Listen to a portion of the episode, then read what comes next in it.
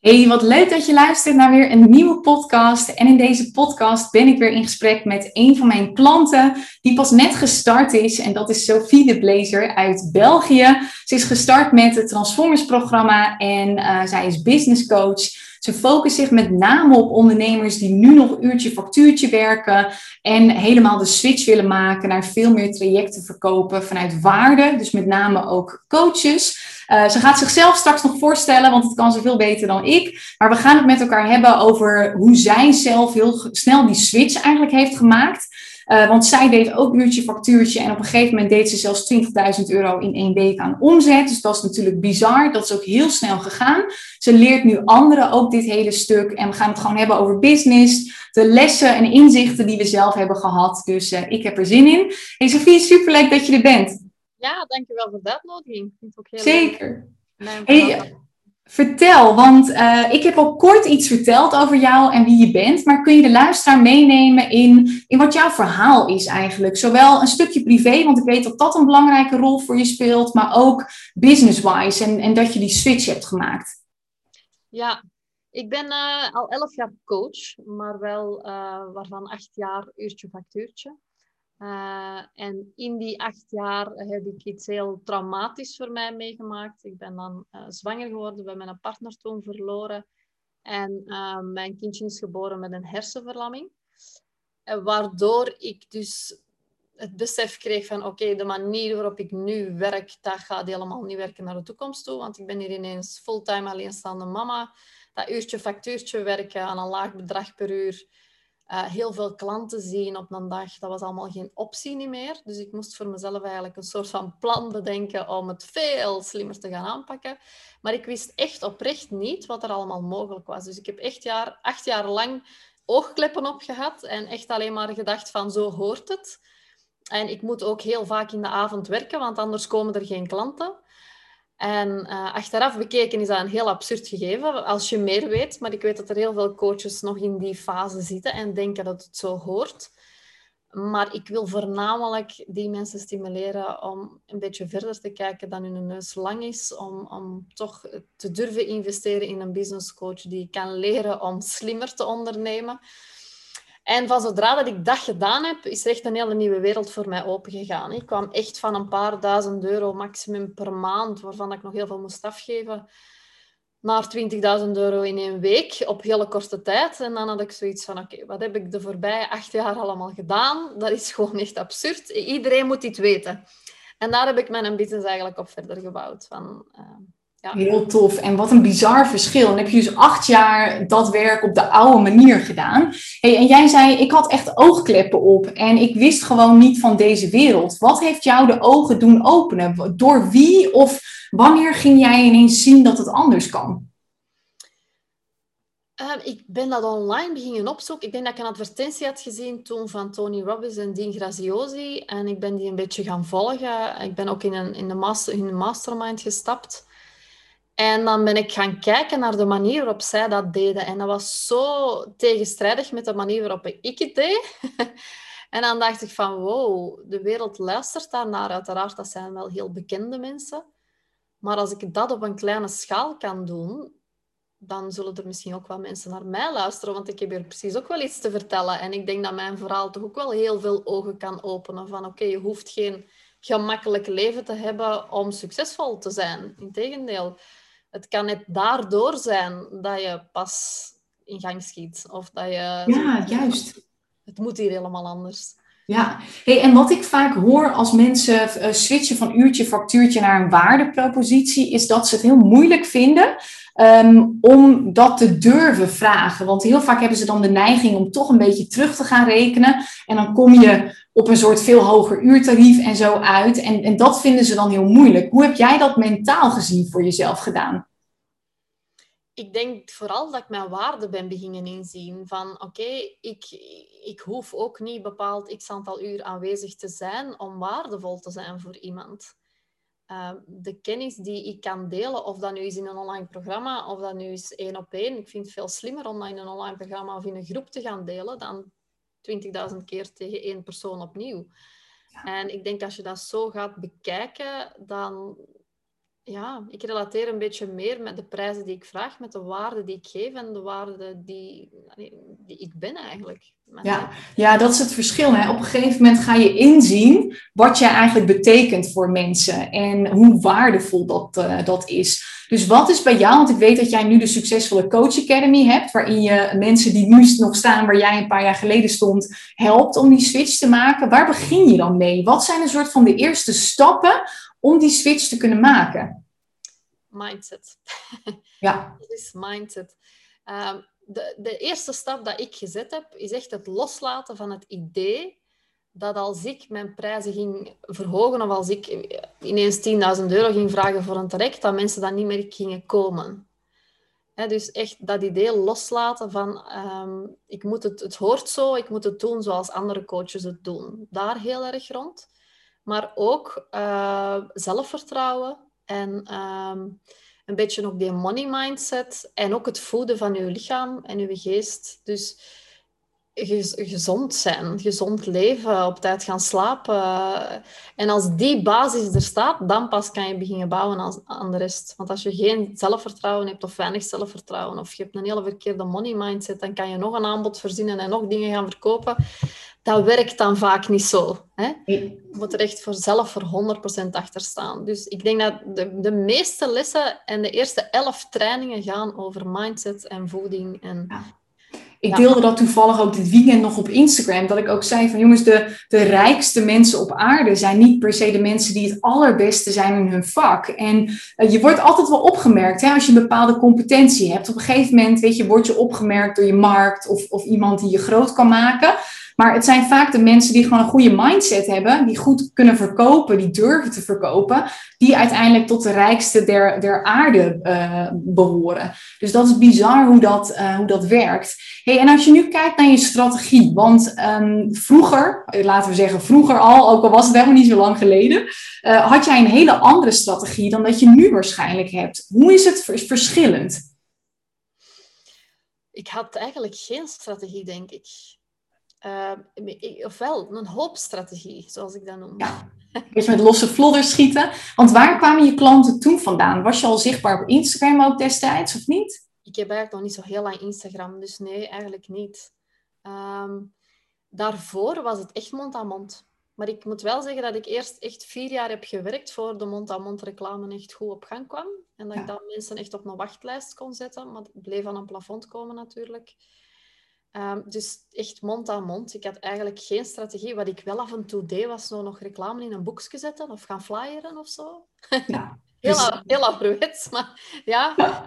ja. Ja, dat is echt nog een beetje de ouderwetse manier eigenlijk. En wat is, uh, hoe heb jij toen, misschien weet je dat nog, je allereerste traject verkocht?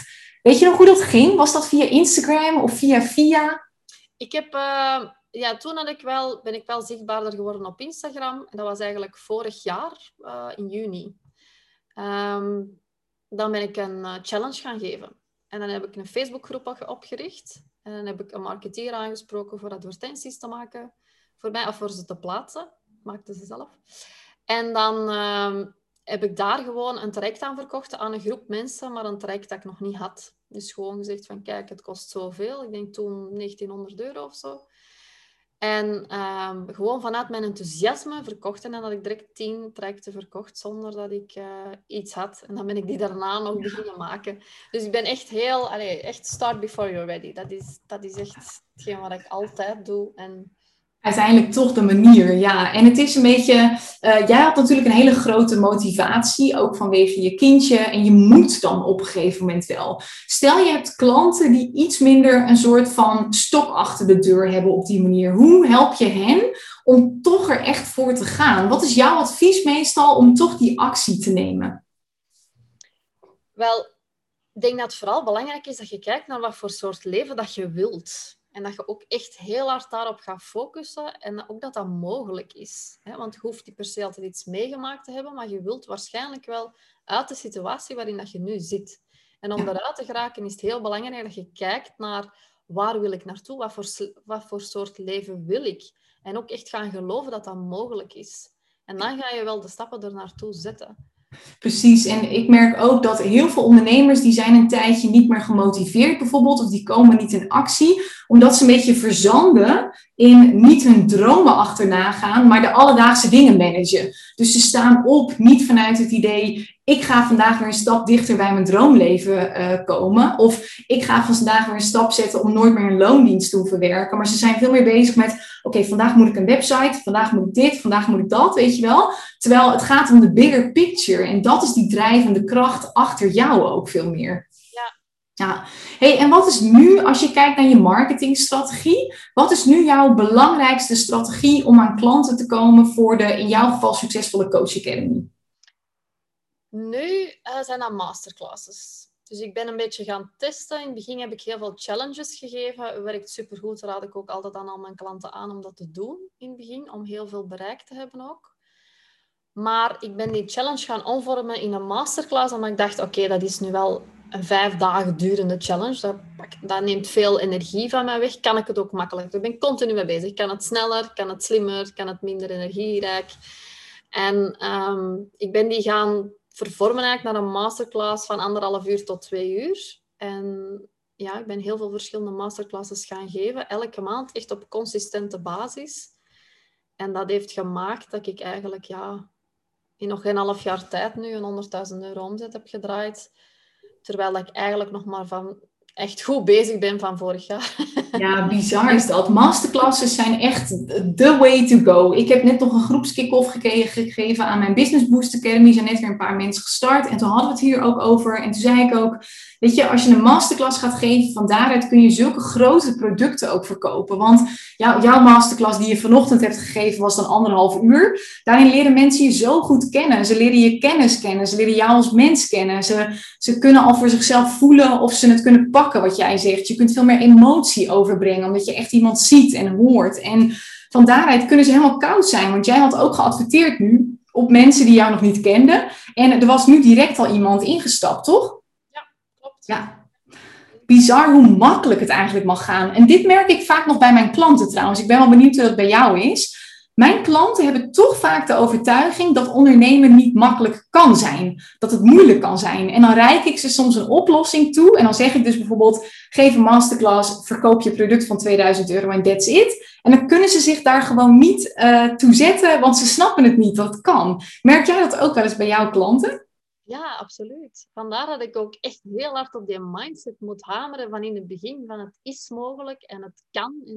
Daar begin ik eigenlijk al mee in mijn masterclasses van als ik dat kan en ik ben toch vier uur in de week op de therapie met mijn zoon en verschillende dagen in de week zit ik in het ziekenhuis en, en, en toch lukt mij dat en ik laat dat ook echt zien, dan is dat voor jou ook mogelijk. En ja, daar moet ik echt heel vaak op hameren. Dus ik begrijp dat wel. Vaak geloven mensen dat niet. Ja. Hey, en um, ik moet ook altijd heel veel voorbeelden noemen. Want de vervolgende overtuiging die komt... Ja, maar voor jou als business coach is het mogelijk. Want jij verkoopt dit. En dat wil iedereen wel. Dus dan kom ik ook met verhalen van anderen. En je merkt dan dat er zoveel belemmeringen zijn. En dat het echt die mindset is die je gewoon volledig hebt om te buigen. En als je kijkt naar mindset... Ik weet dat er veel mensen naar deze podcast luisteren... die ook van boeken en zo houden... Wat zijn een beetje de beste boeken als je kijkt naar mindset die jij hebt gelezen? Over mindset. Ik denk dan over money mindset, een heel bekende boek waar ik nu niet kan opkomen. Een dikke groene. Ja, ik vraag hem ook omdat ik, ik zie dat je naast een boekenkast zit. Ik denk, daar heb je vast iets cools staan. Nee, niet. Uh, en de rest gaat eigenlijk niet over mindset, omdat ik daar zelf zo goed in ben geworden dat ik nu boeken altijd koop over dingen waar ik nog niet zo goed in ben. Ja. Dus mindset, dat zit er bij mij zo, zo heel erg in.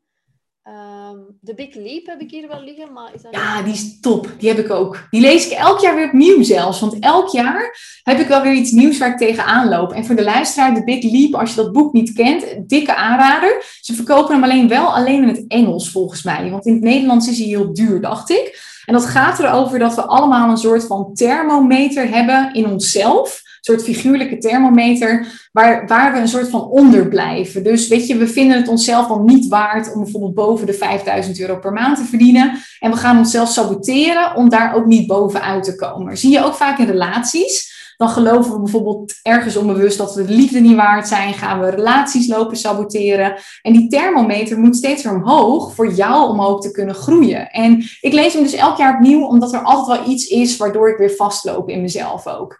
Want als jij nu kijkt naar jezelf bijvoorbeeld, uh, mijn vorige business coach die zei altijd nieuw level, nieuw devil.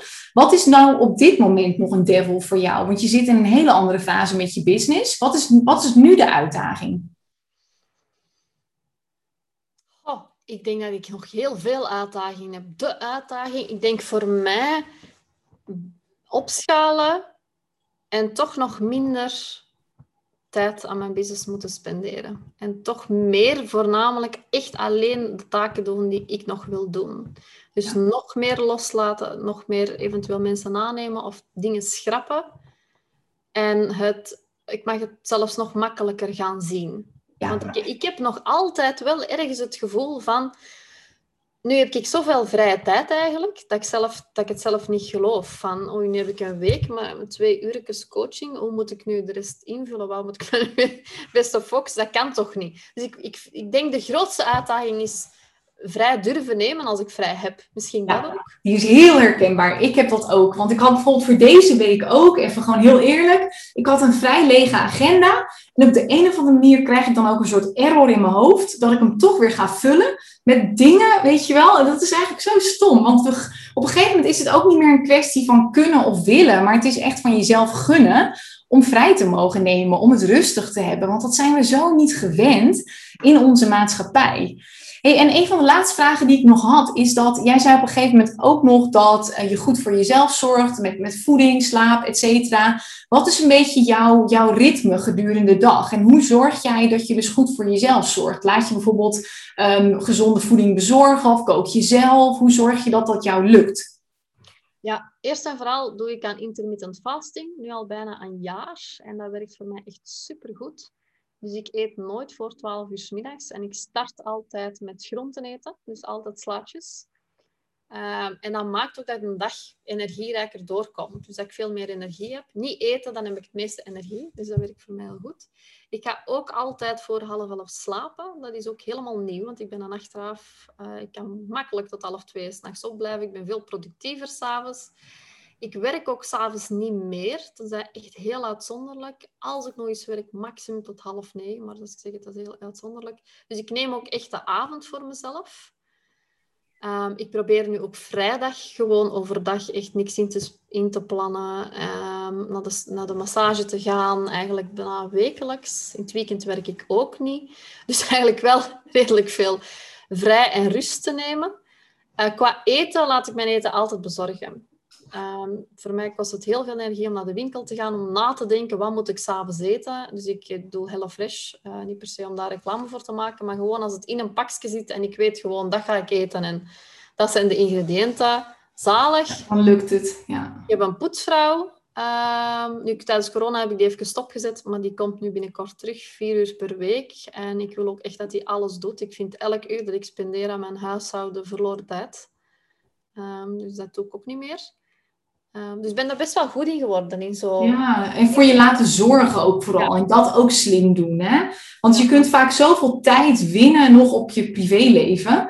Um, dat is trouwens wel grappig bij mij, want ik heb juist geen schoonmaakster. Of wij hebben geen schoonmaakster. Um, ik vind dat dus heerlijk. Voor mij is dat echt meditatief. Dus gisteravond ook. Er was, uh, nou, toevallig was Veronique Prins hier. We hadden samen gegeten. En dan ga ik daarna nog heerlijk lopen schoonmaken en poetsen en weet ik het wat. En dan kan ik daarna heerlijk slapen. Maar voor jou schoonmaken blijkbaar niet je hobby.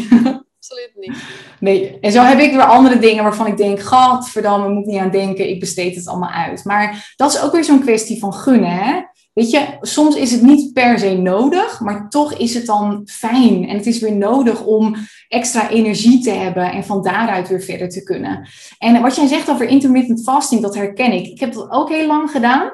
Uh, en je krijgt heel veel meer energie als je dus lange tijd niet eet. Weet je trouwens hoe dat, hoe dat kan? Wat is eigenlijk de reden daarvan?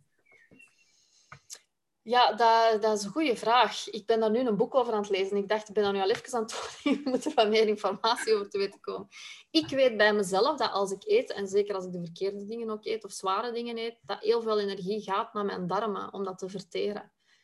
want ik heb zelf het chronisch vermoeidheidssyndroom en dan zit heel veel in je darmen dan niet juist. En ik weet ook dat de goede bacteriën dan gaan overheersen, dat de slechte bacteriën geen kans meer krijgen om te overleven als je niet eet.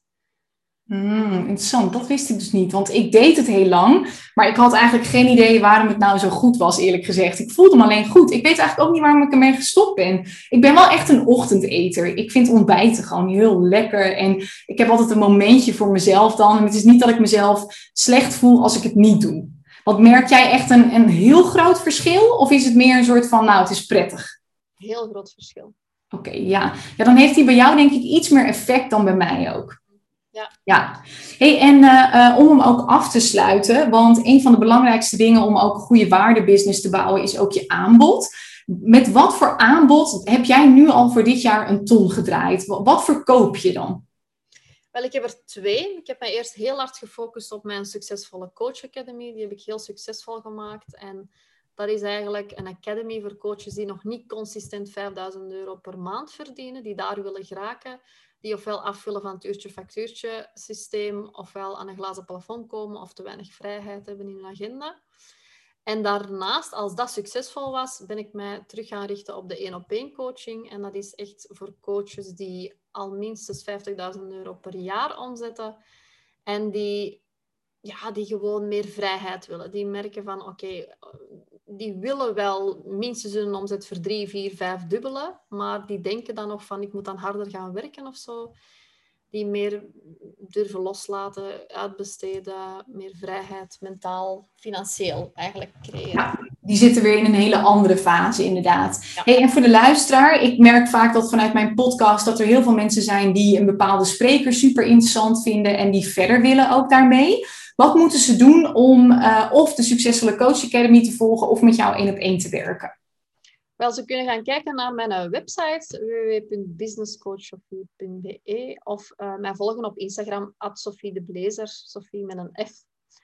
En dan um, mag je mij gewoon aanspreken eigenlijk via Instagram. Ik ben heel benaderbaar. En als je een vraag hebt of zo, aarzel niet. Ja, tof. Nee, super inspirerend jouw verhaal. Het is echt mega bijzonder en knap hoe je dit hebt gedaan. En op een gegeven moment, wat ik, wat ik heel erg merk bij jou, is je was op een gegeven moment klaar mee. En is ook echt klaar voor om dit te gaan doen. En dan kom je ook in een soort van stroomversnelling terecht. En ik hoop ook dat dit voor de luisteraars een soort wake-up call is. Als je hier nog in zit van Weet je, je houdt het zelf in stand omdat je dus de verkeerde mindset hebt blijkbaar. Dus laat dit alsjeblieft dan een, een, een punt zijn waarop jij voor jezelf gaat besluiten en nu is het klaar en nu ga ik het anders doen. En laat je er ook alsjeblieft bij helpen inderdaad. En weet je, mijn Business Boost Academy zit de komende tijd vol. Dat is een beetje te vergelijken met uh, jouw succesvolle Coach Academy. Dus neem even contact op met Sophie, laat je helpen en uh, doe dit niet alleen alsjeblieft.